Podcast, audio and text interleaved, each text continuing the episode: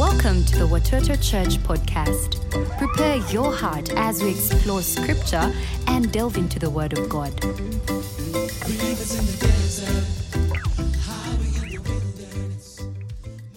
God, do it again.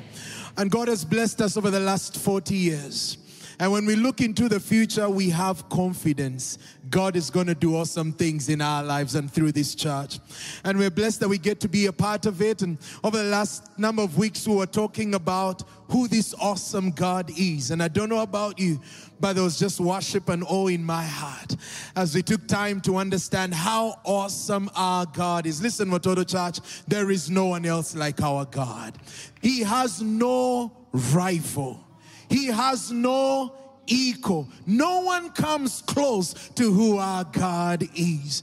And I want you to live in awe of our God every single day of your life. And I want you to look to Him and fix your eyes on Him and trust Him to do incredible things in His life. And this year we're saying, Awesome God, do it again. In a couple of weeks, it's going to be Easter. And it's an amazing season of the year where we get to celebrate the resurrection of our King. God is not dead, God is alive and well. And the grave could not contain him. The devil couldn't hold him down. The Bible says, as he hung on the cross, he made a public spectacle of the enemy. And then he lay in that grave for three days. But after three days, he rose from the dead. He is alive and well. And I tell you what, I cannot wait for that Easter celebration service when we will stand here and say, He is not dead, He is alive. He is risen, He is risen indeed. But over the next couple of weeks leading up to Easter, we want to walk the journey with Jesus all the way from the garden in Gethsemane to the cross. And we're going to spend a few moments just entering those moments with Jesus. And we want to pay special attention to some of the words that Jesus said, some of his final words. And I tell you, the things that Jesus said in those final hours are loaded with incredible truth. And I believe over the next couple of days and weeks, we are going to hear God speak to us in such a powerful way. I believe that there is chains that He wants to break. I believe that there is purpose that He wants to unleash. I believe He wants to speak to you and your family. And so come with an expectant heart. Come ready to learn and lean in on some of Jesus's final words because I believe your life will not be the same again. We're going to spend time in some of Jesus's final words from Gethsemane to the cross. Words are powerful. I remember during the lockdown, Pastor James from Watoto Church Lubowa overseeing the Southern District. Together we were locked down in Zambia.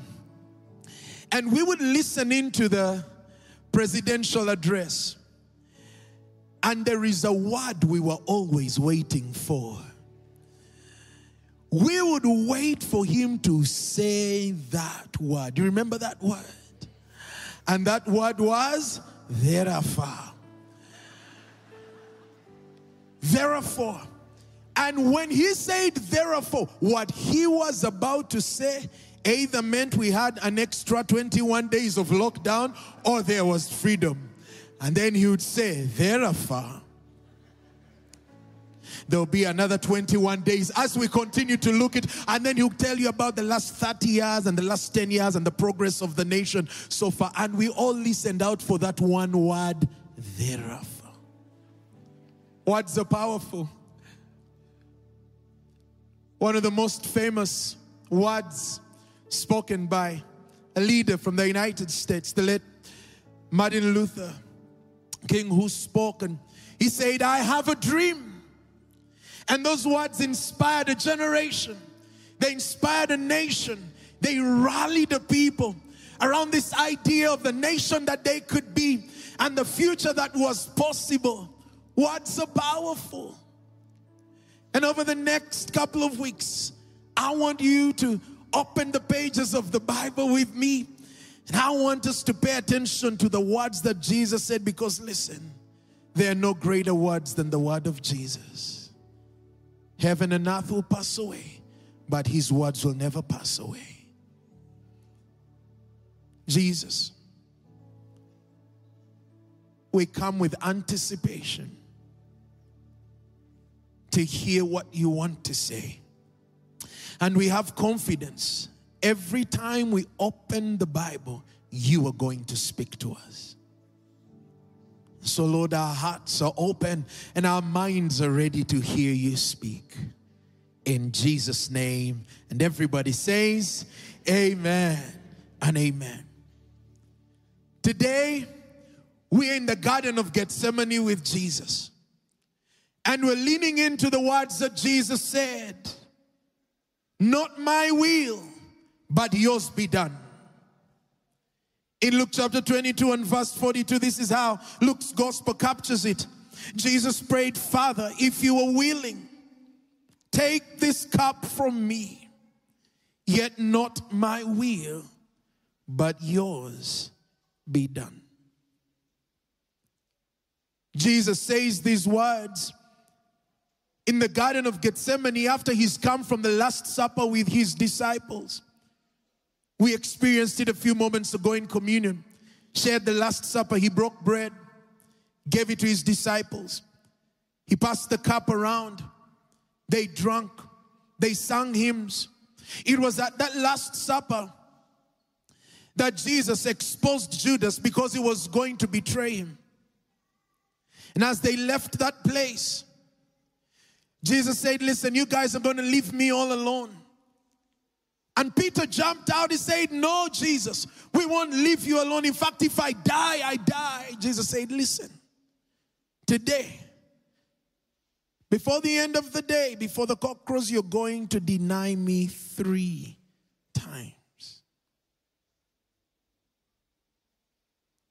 The Bible says then they went from that place to Gethsemane, and we pick it up in verse 32 to 41 of Mark 14. The Bible says they went to a place called Gethsemane.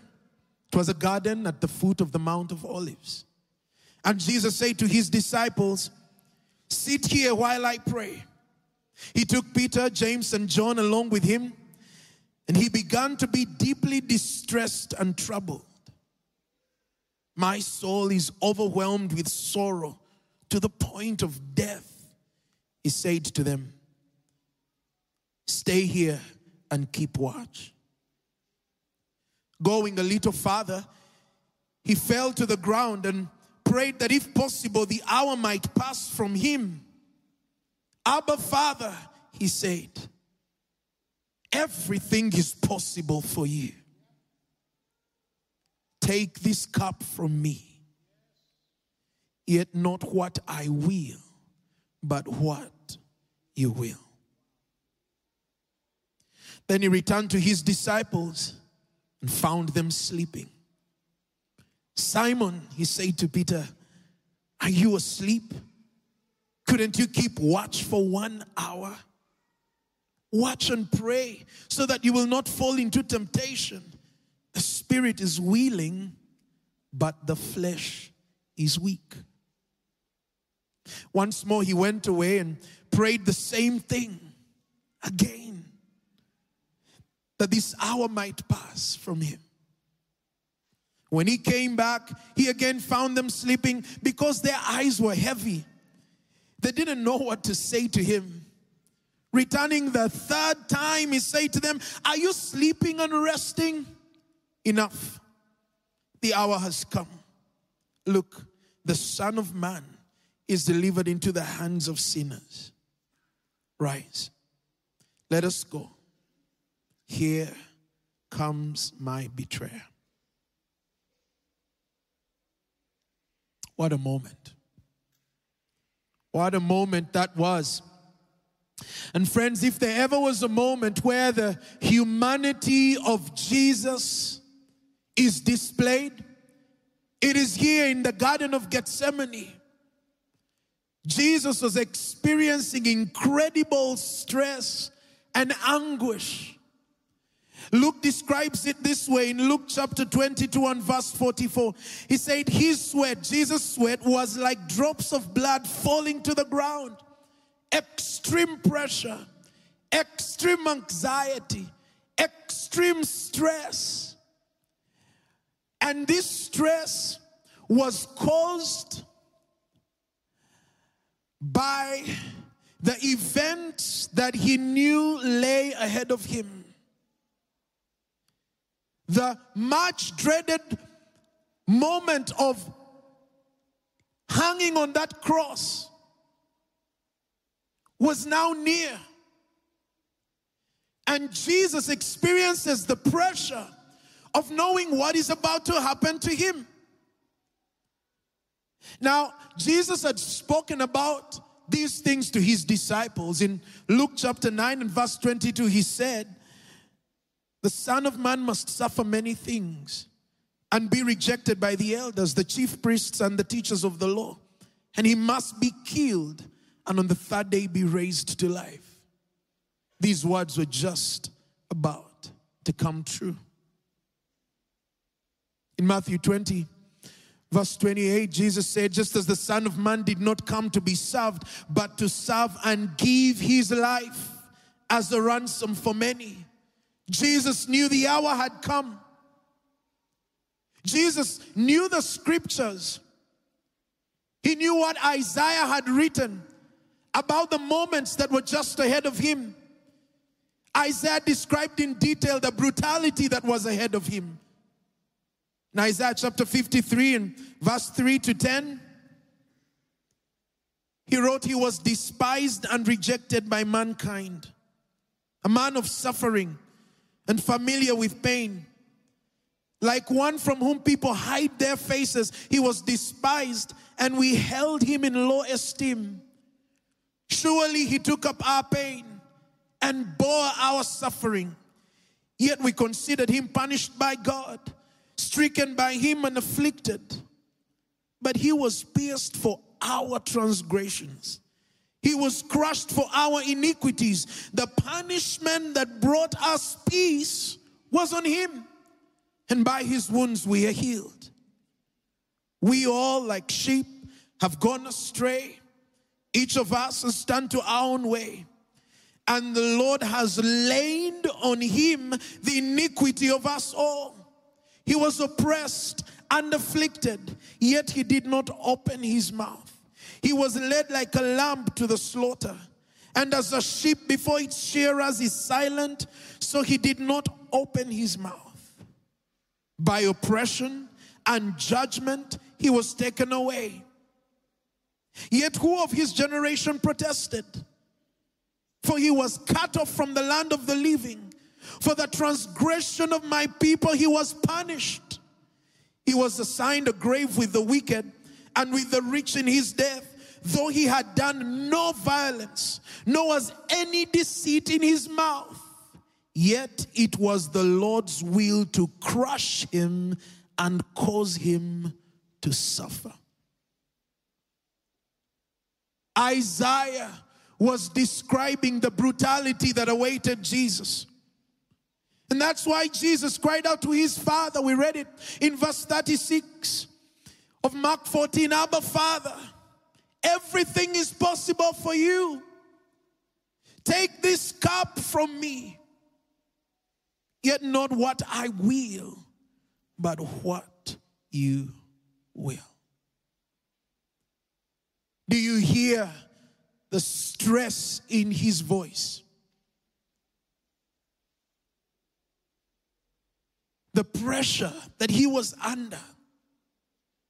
I want us to lean in to those words. Jesus prayed, He said, Take this cup from me. Take this cup from me. The question is, what cup was Jesus talking about? And why does he refer to it? Now, it's important for us to understand that in the ancient Near East, the cup was used as a metaphor, as a symbol of the fate of one's life, either for good or for bad. It was a picture of blessing or of judgment. In fact, King David in Psalm 23, verse 5 to 6, gives us a picture and he uses the metaphor of a cup that's overflowing to describe a life that is blessed by God. He says, You prepare a table before me in the presence of my enemies. You anoint my head with oil, my cup overflows. Surely your goodness and love will follow me all the days of my life, and I will dwell in the house of the Lord forever. My cup overflows with the blessing of God because I put my trust in Him. I have looked to Him. The cup as a picture of God's blessing. But God, while speaking through the prophet Jeremiah, uses the cup as a metaphor of his judgment upon wicked nations. In Jeremiah chapter 25, and verse 15. This is what the Lord, the God of Israel, said to me Take from my hand this cup filled with the wine of my wrath, and make all the nations to whom I send you drink it. God was sending Jeremiah as a prophet to the nations that were wicked, and he was to announce God's wrath upon them because they had rejected him.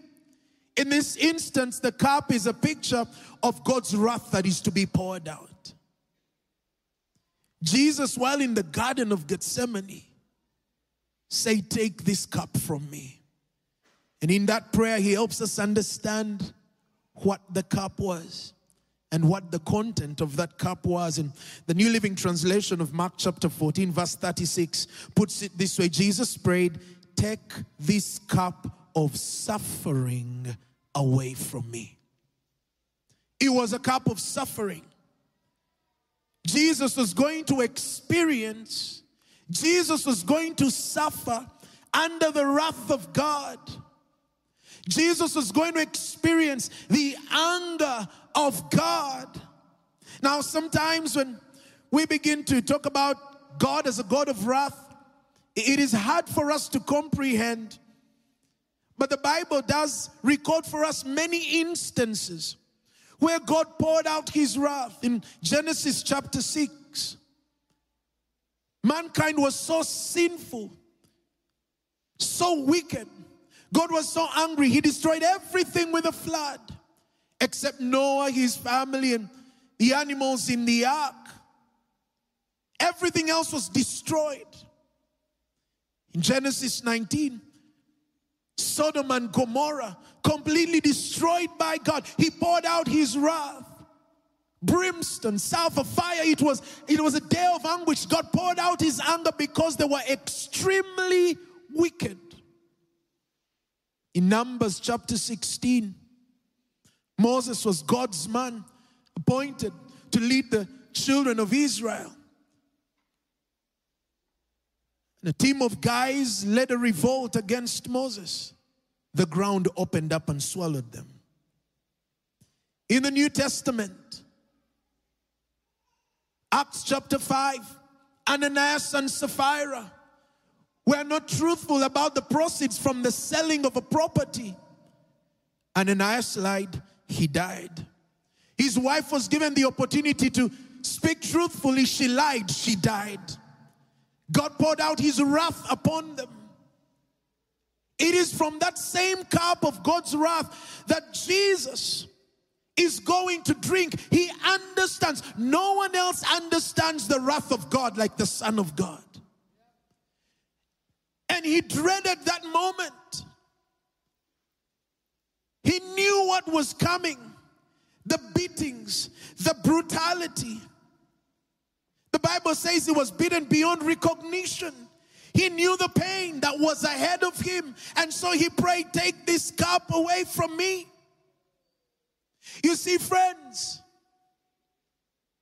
the reason Jesus was going to experience the wrath of God is according to Second Corinthians chapter 5.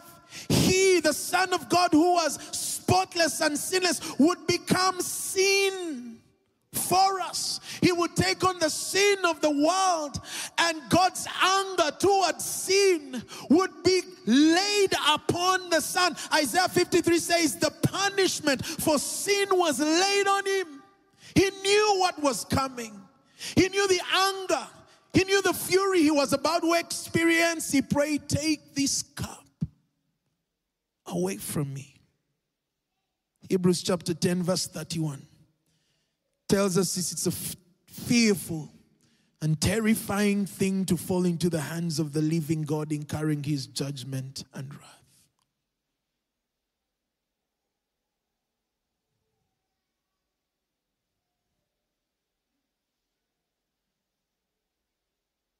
Sin is rebellion to God.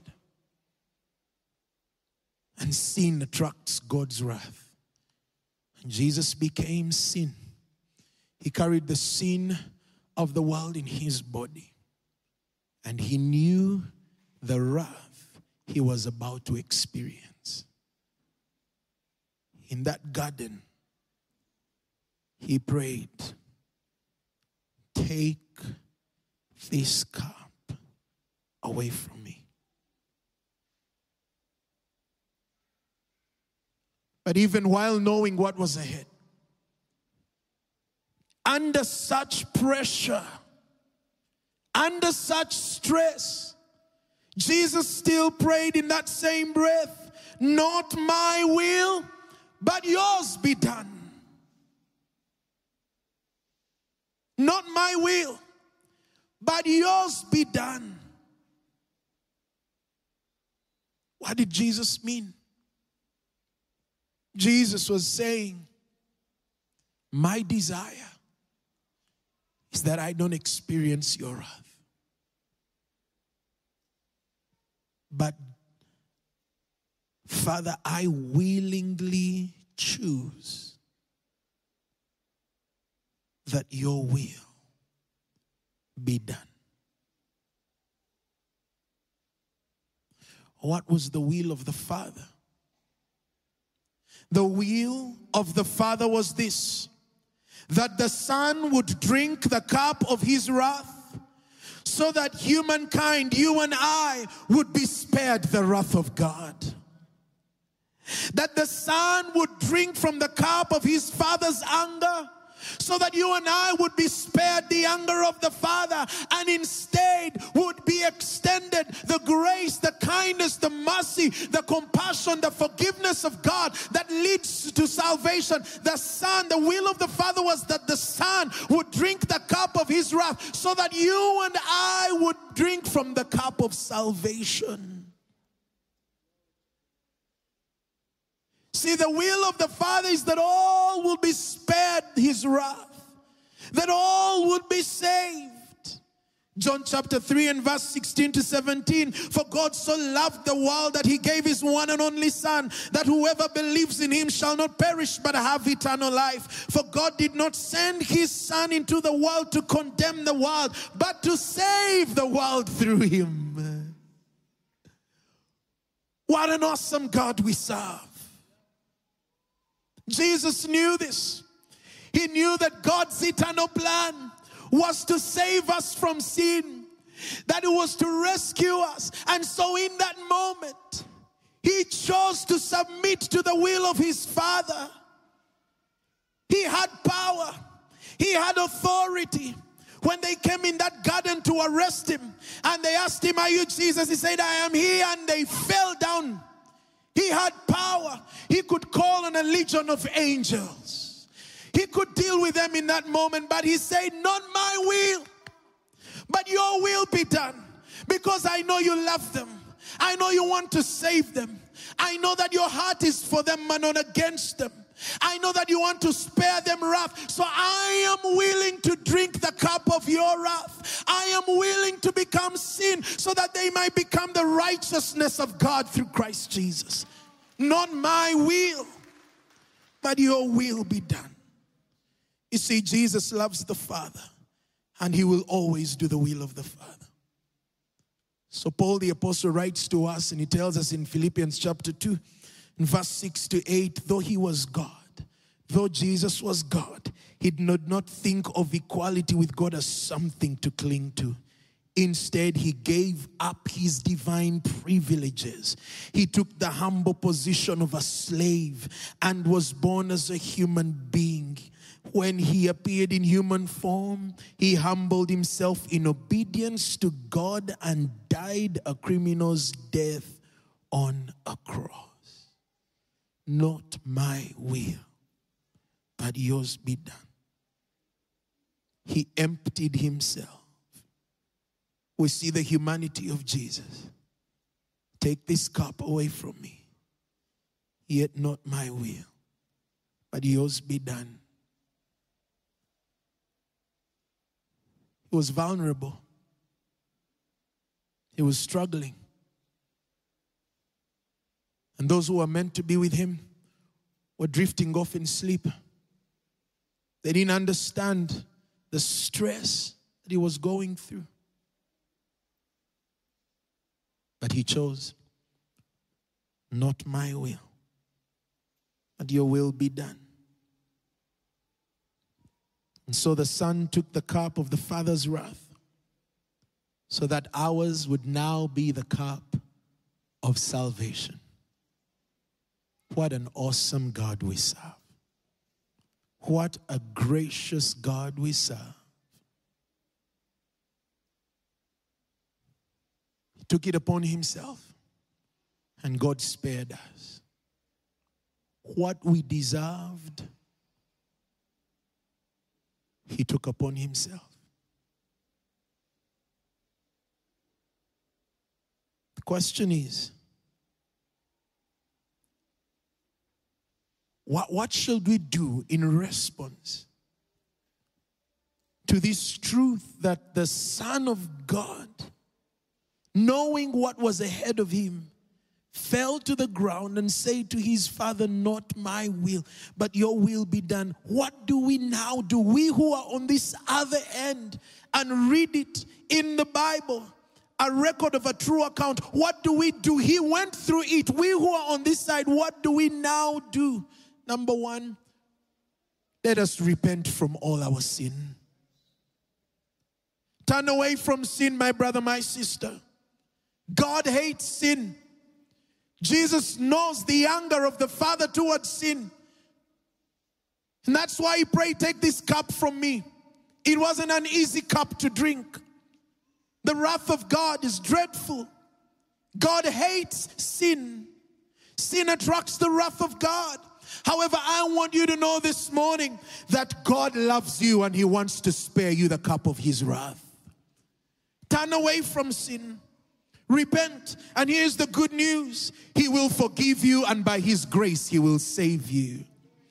The Bible tells us in Romans chapter 6 and verse 23 For the wages of sin is death, but the free gift of God, that is His remarkable, overwhelming gift of grace to believers, is eternal life in Christ Jesus our Lord. Will you give Him praise in the house today? We serve a gracious God, we serve a merciful God.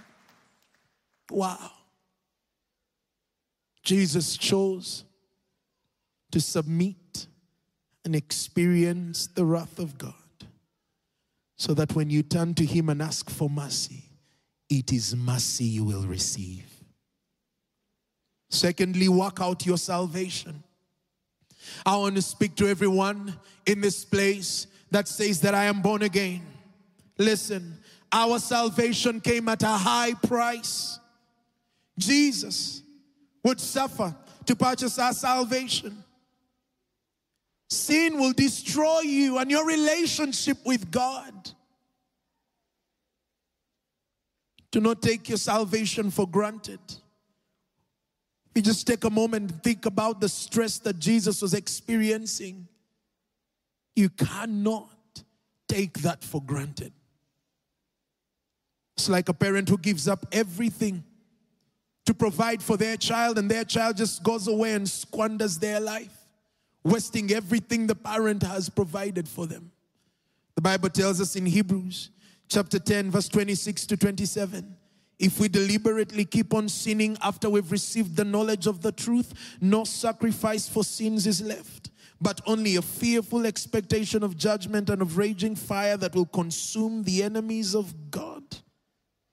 Anyone who rejected the law of Moses died without mercy on the testimony of two or three witnesses. How much more severely Do you think someone deserves to be punished who has trampled the Son of God underfoot? Who was treated as an unholy thing, the blood of the covenant that sanctified them, and who has insulted the Spirit of grace? For we know him who said, It is mine to avenge, I will repay, and again the Lord will judge his people. It is a dreadful thing to fall into the hands of the living God. You know what, friends?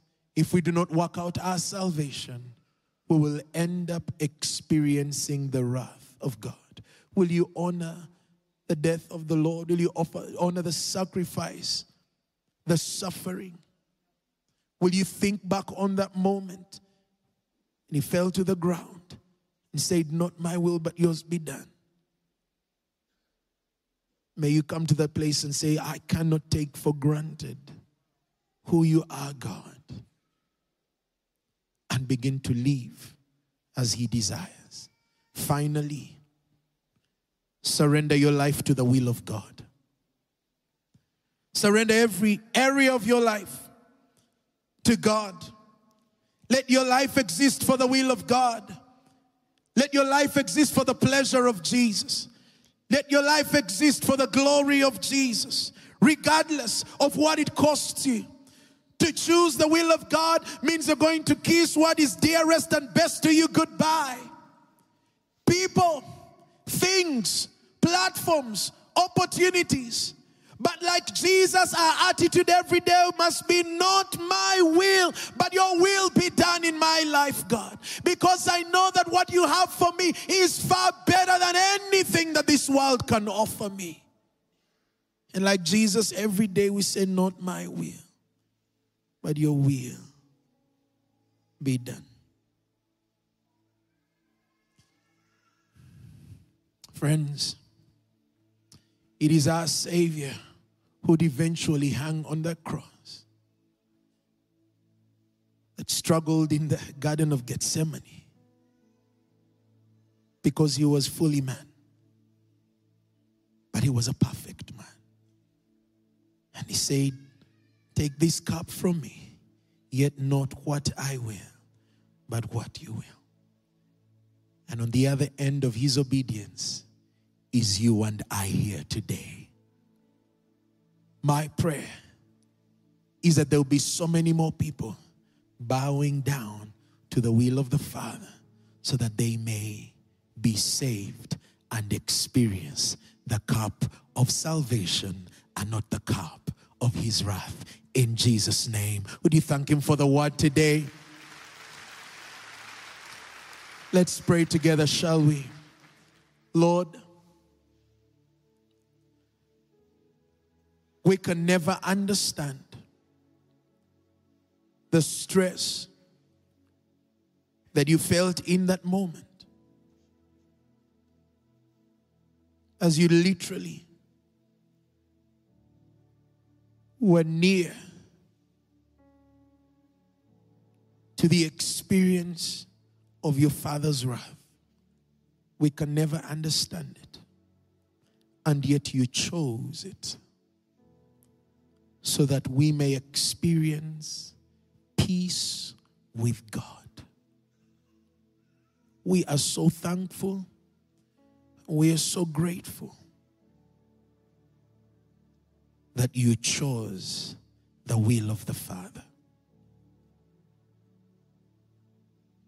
With every head bowed and every eye closed, I want us to continue in this moment of prayer. And I want to ask you, my brother, my sister, here in person, joining us online and on air.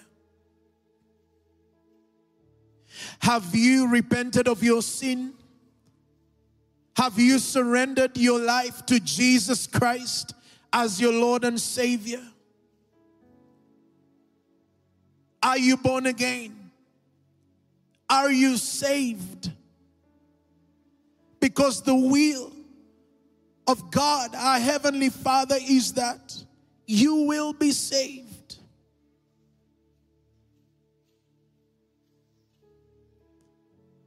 And I hope you hear His voice calling you to turn away from your sin and surrender your life to His Son Jesus.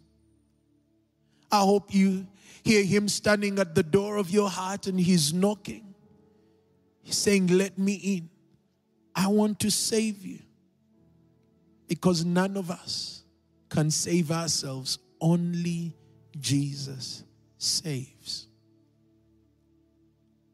I want to invite you to give your heart to Jesus, turn your back on sin, and experience the cup of salvation. Thank you for listening. We hope this encourages you to step into the new. Tune in next time as we delve into the Word of God. For comments and feedback or counseling, write to connect at watotochurch.com. Hey, hey,